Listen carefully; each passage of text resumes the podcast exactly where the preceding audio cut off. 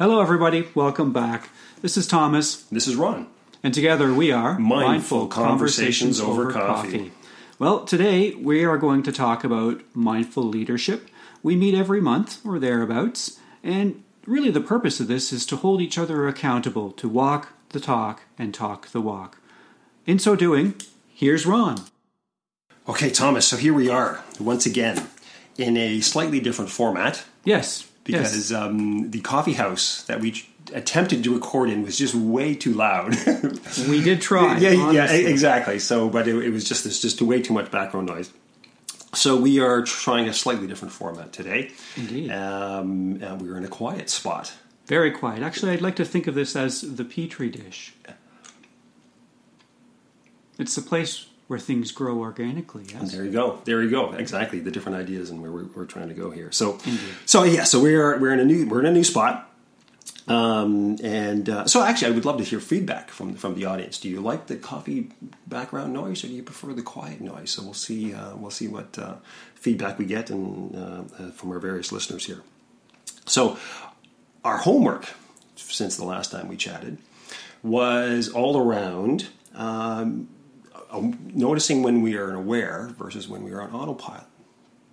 And Thomas, I think your your homework is in was in around the space of noticing the work life, the harmony, the flow was with some of your ideas. What's um what what did you discover since we've last chatted?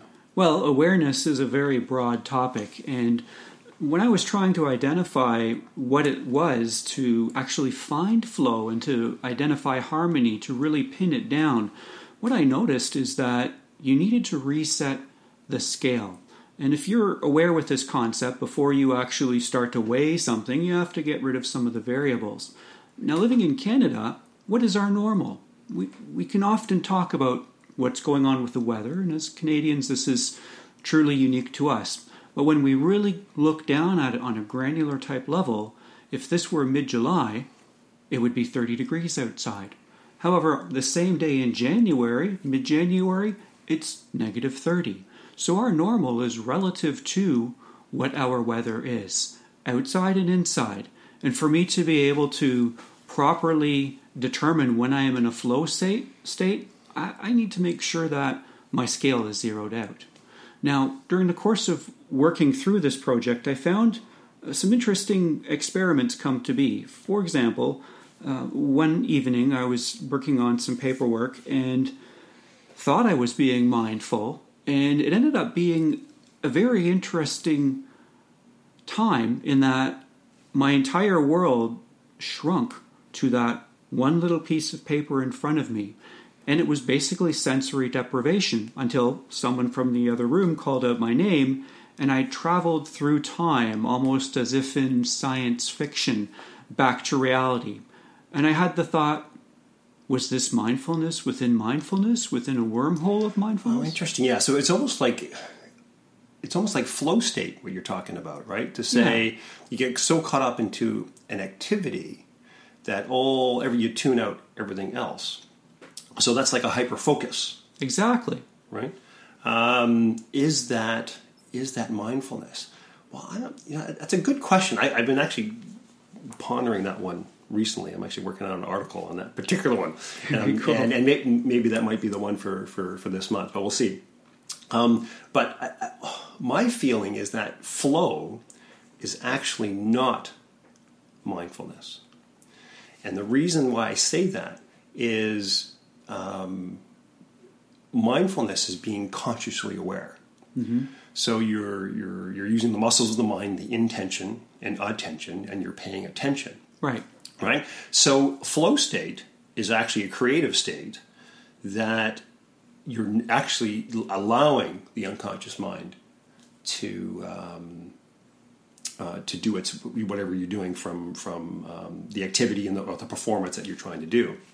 So I think you use mindfulness to allow yourself to move into flow state, but I think it's a stepping stone.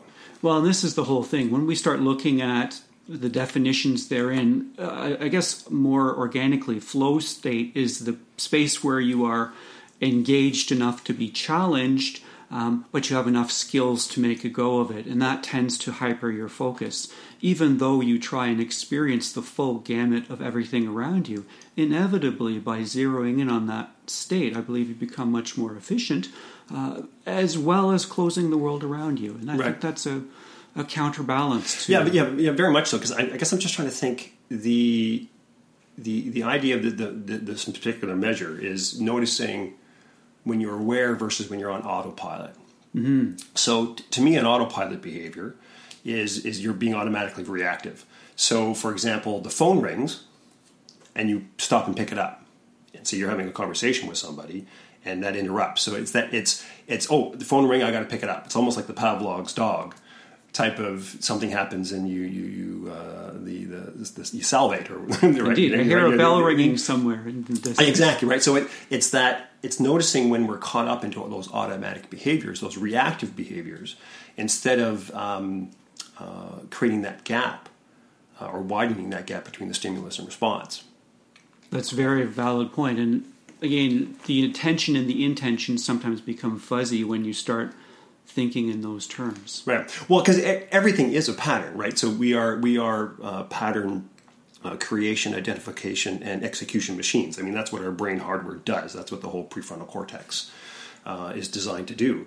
Um, and you know, ninety eight percent of the, our behavior is automatic. Uh, it just we just you know we don't have to think to breathe. We don't have to think to walk. We you know you know we don't have to think to keep our heart beating. These things are all happening in, in the background au- automatically. Um, so the question is, uh, how do you?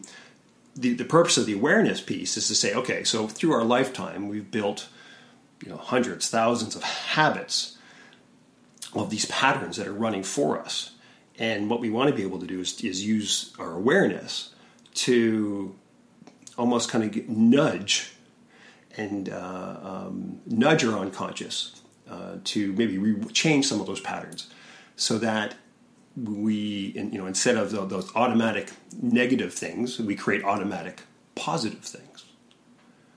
I agree. And some of the challenges that I had was dealing with some of those telephone rings, the squirrels and the sparkly Squirrel, things. absolutely. Um, and how I how I look at it is inside your head you've got a really big dial. If you think back to the old 1970s stereos where the volume is about the size of a basketball, well, you want to take that dial from hyper focus, perhaps 11, and maybe crank it back to 7, and that way you open up some of your bandwidth to maintaining that space. And that's some of the things that I wrestle with a lot during my homework.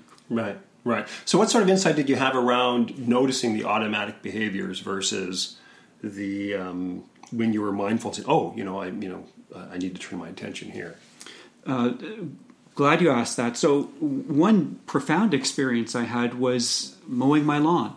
Um, to those out there, I, I don't have a gas mower. I've got one of those 1950s style push reel mowers. Um, so, you think of a circular barrel of blades.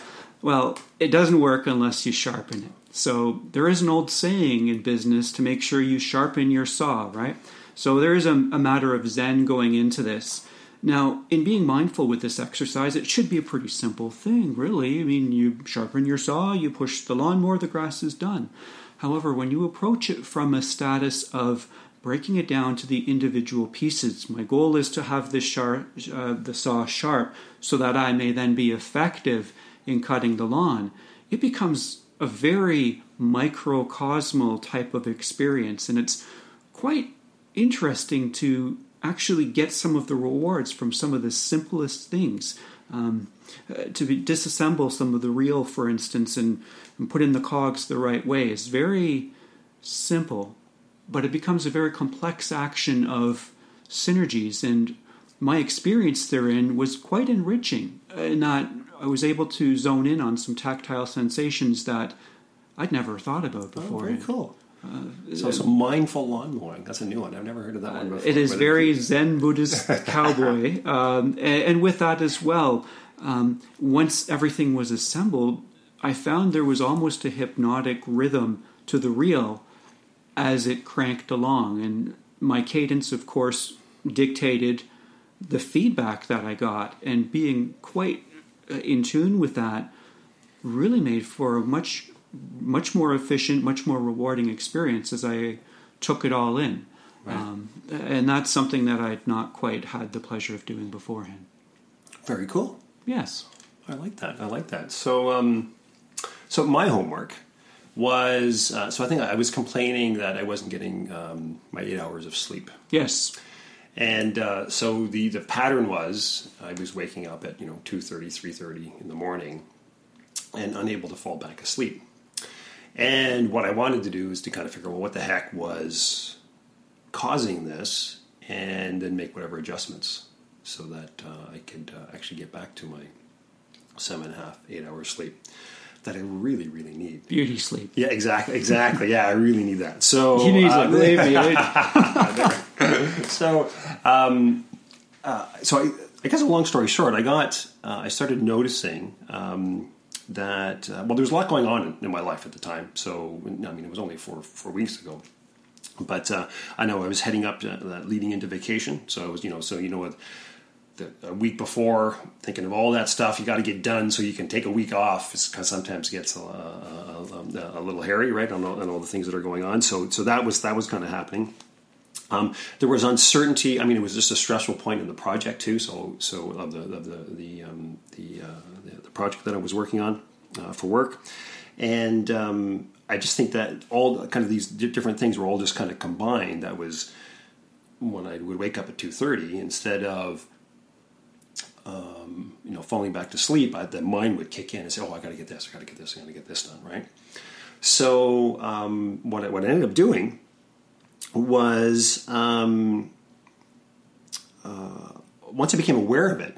So okay, these are the patterns that were running. What can I do a little differently now?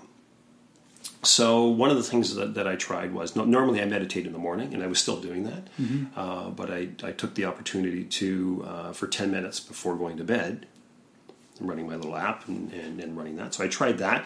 A little bit success. I mean, it was a com- combination combination of things.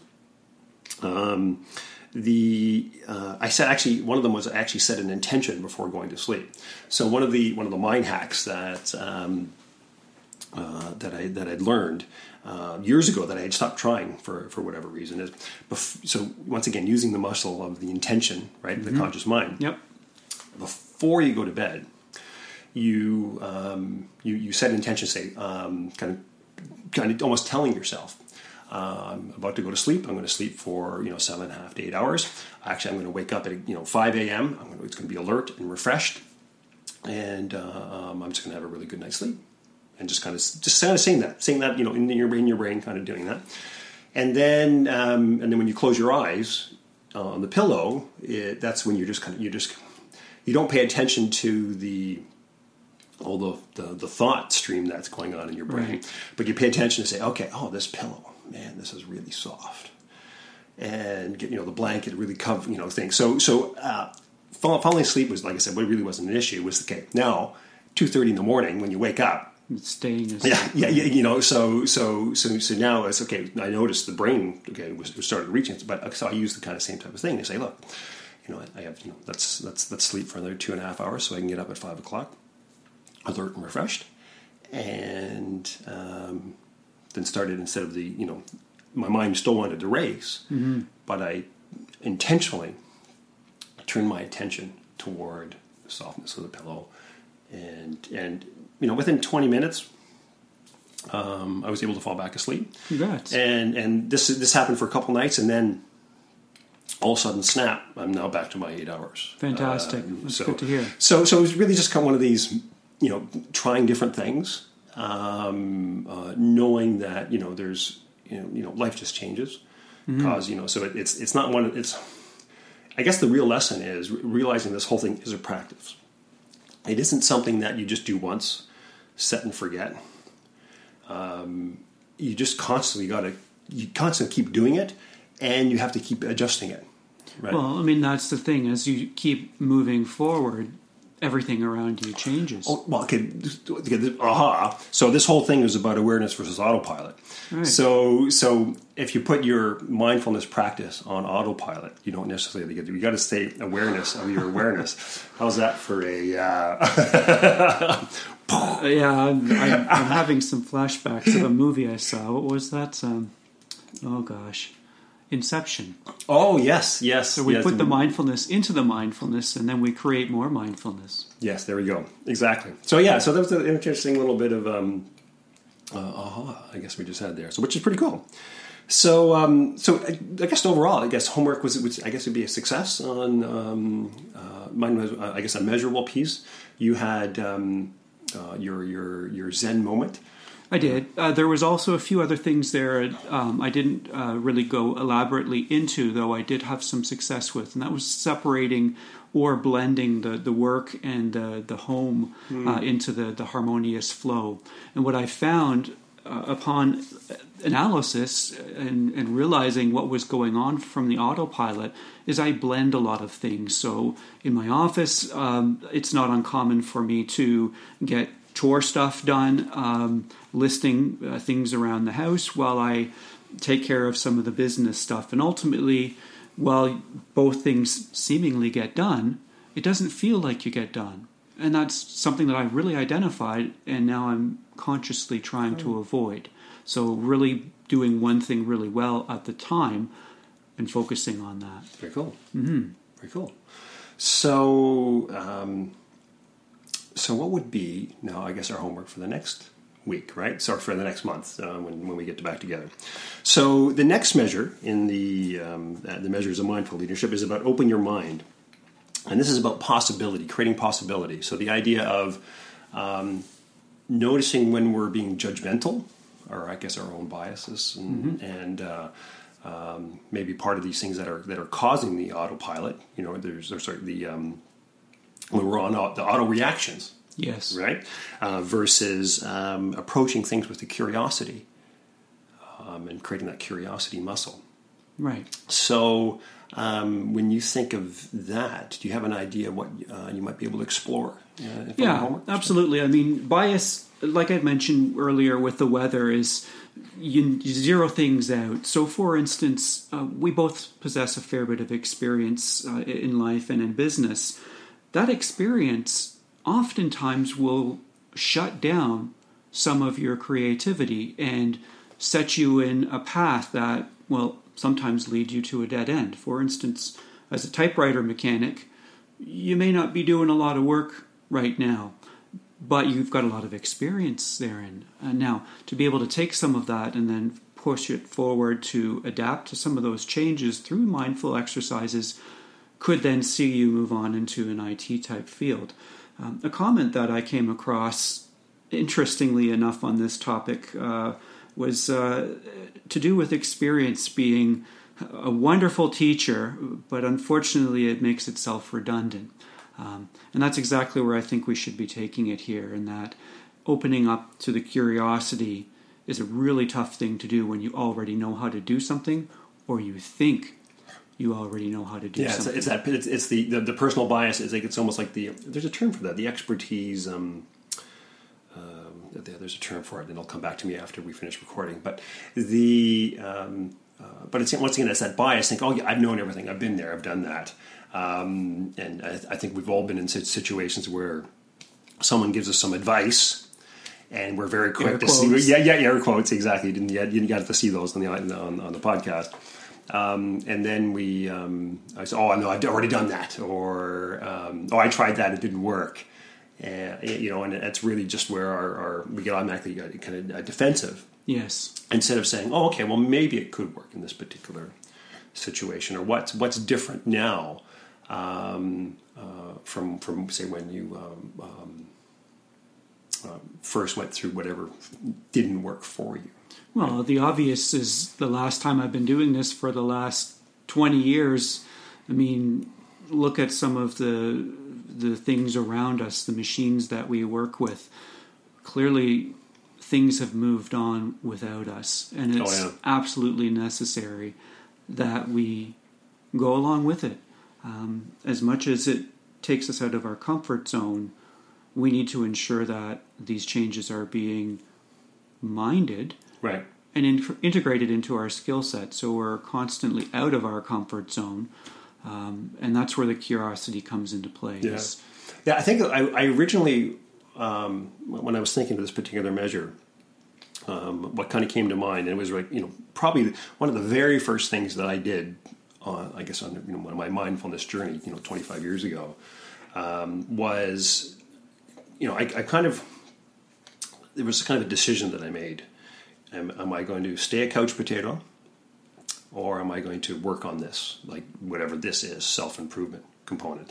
And I sometimes reflect back and say, you know, life would have been so much easier if I stayed a couch potato, but it wouldn't have been as interesting. Um, and I think one of the one of those pivot points for me was, um, do I, you know, do you do you get a, like a, um, a positive mindset versus a negative, like the half cup half full versus em- half empty, mm-hmm. and um, really, I think it was it was that okay. I'm going to look at the positive side of things, develop a positive mindset, a positive attitude, and and I've been working on that for for, for quite some time. But it, it I, I noticed when it could have gone either way. Mm-hmm.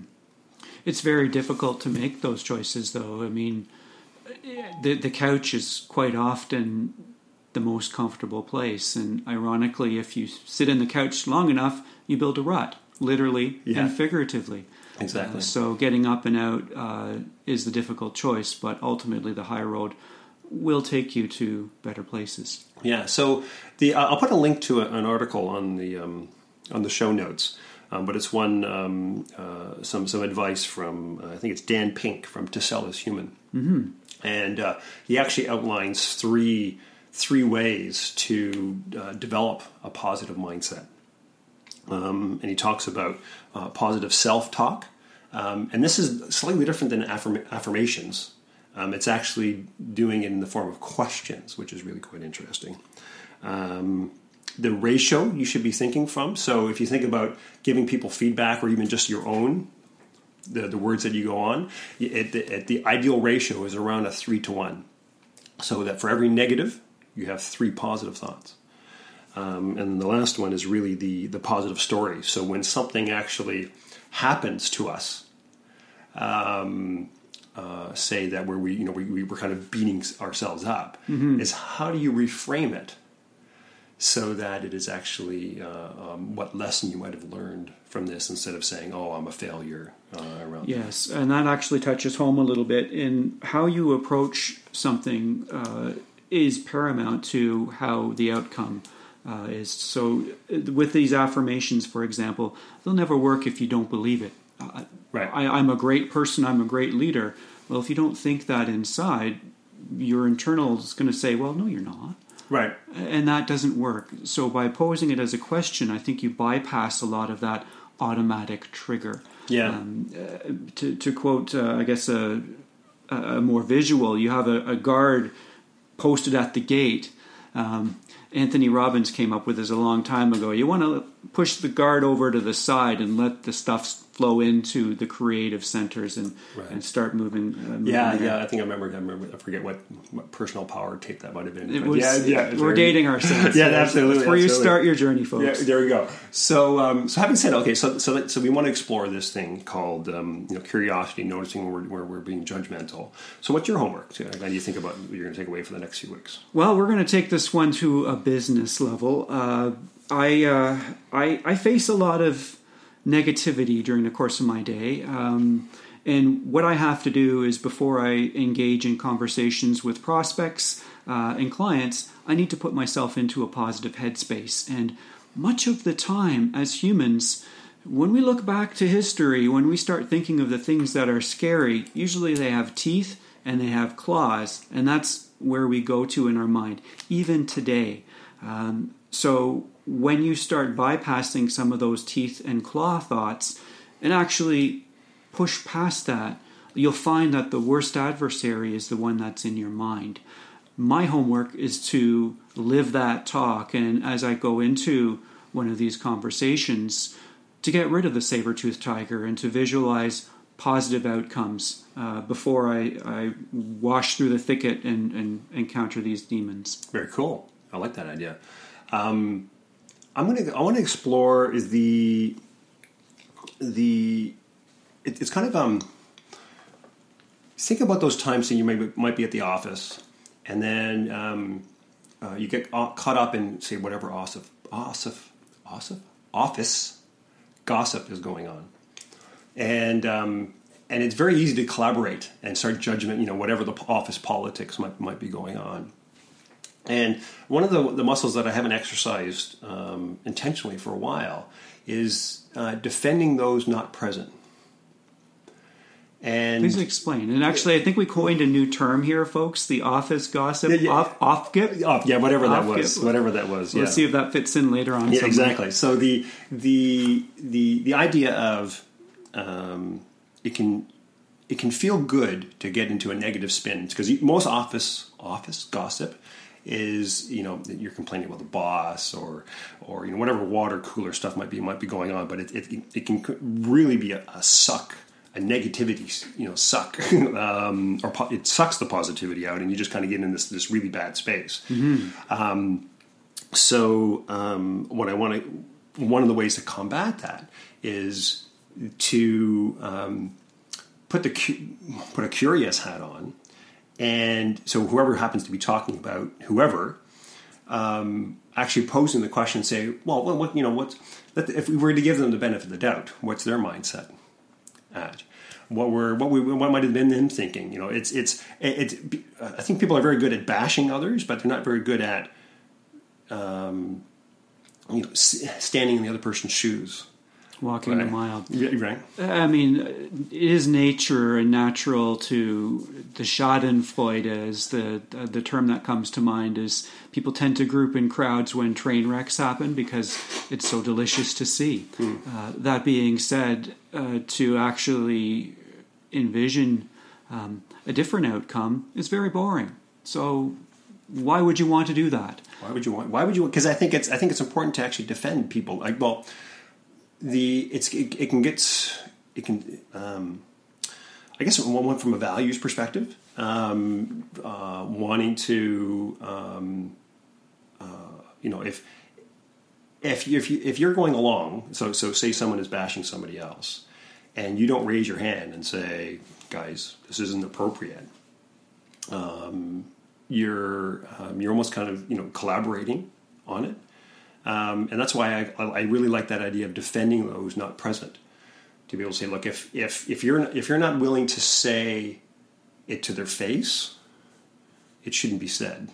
Agreed. The thing that I've seen is people tend to have negative buddies and they spin off each other's negative energy. Mm-hmm. So, for example, in a sales, uh, let's say a car dealership where you have a group of individuals who are having a bad day. One guy says, Well, you know, I haven't moved a car in four hours. Well, the next fellow says, Well, you know what? It has, it's been a week for me. And so on and so on. And it's like the old fishing stories where the fish get bigger and bigger, but they tend to empower each other to go into a negative downward right. spiral. Right. And they, they latch onto each other as the spiral spins faster. Right. To be able to exit that, takes a very big person. Right. Anyway, so I, I guess I, I want to get I, I, want to be aware of when I might be getting caught up into that spiral. Good for you. And, uh, um, and that's really my homework. And um, report back next time we we get together of what I observed. I know there will be notes. There you go. Cool. So there we are. Indeed. And um, so uh, thanks for listening, everybody. We will uh, we'll talk to you again in a few weeks. We very much appreciate uh, your patronage uh, and your time. Please uh, spread the word, subscribe, and let us know some feedback. We uh, often tend to feed off each other, though the audience, you, is what is most important to us. Well said. Well said. And with that, have a fantastic month. Thank you. Be well.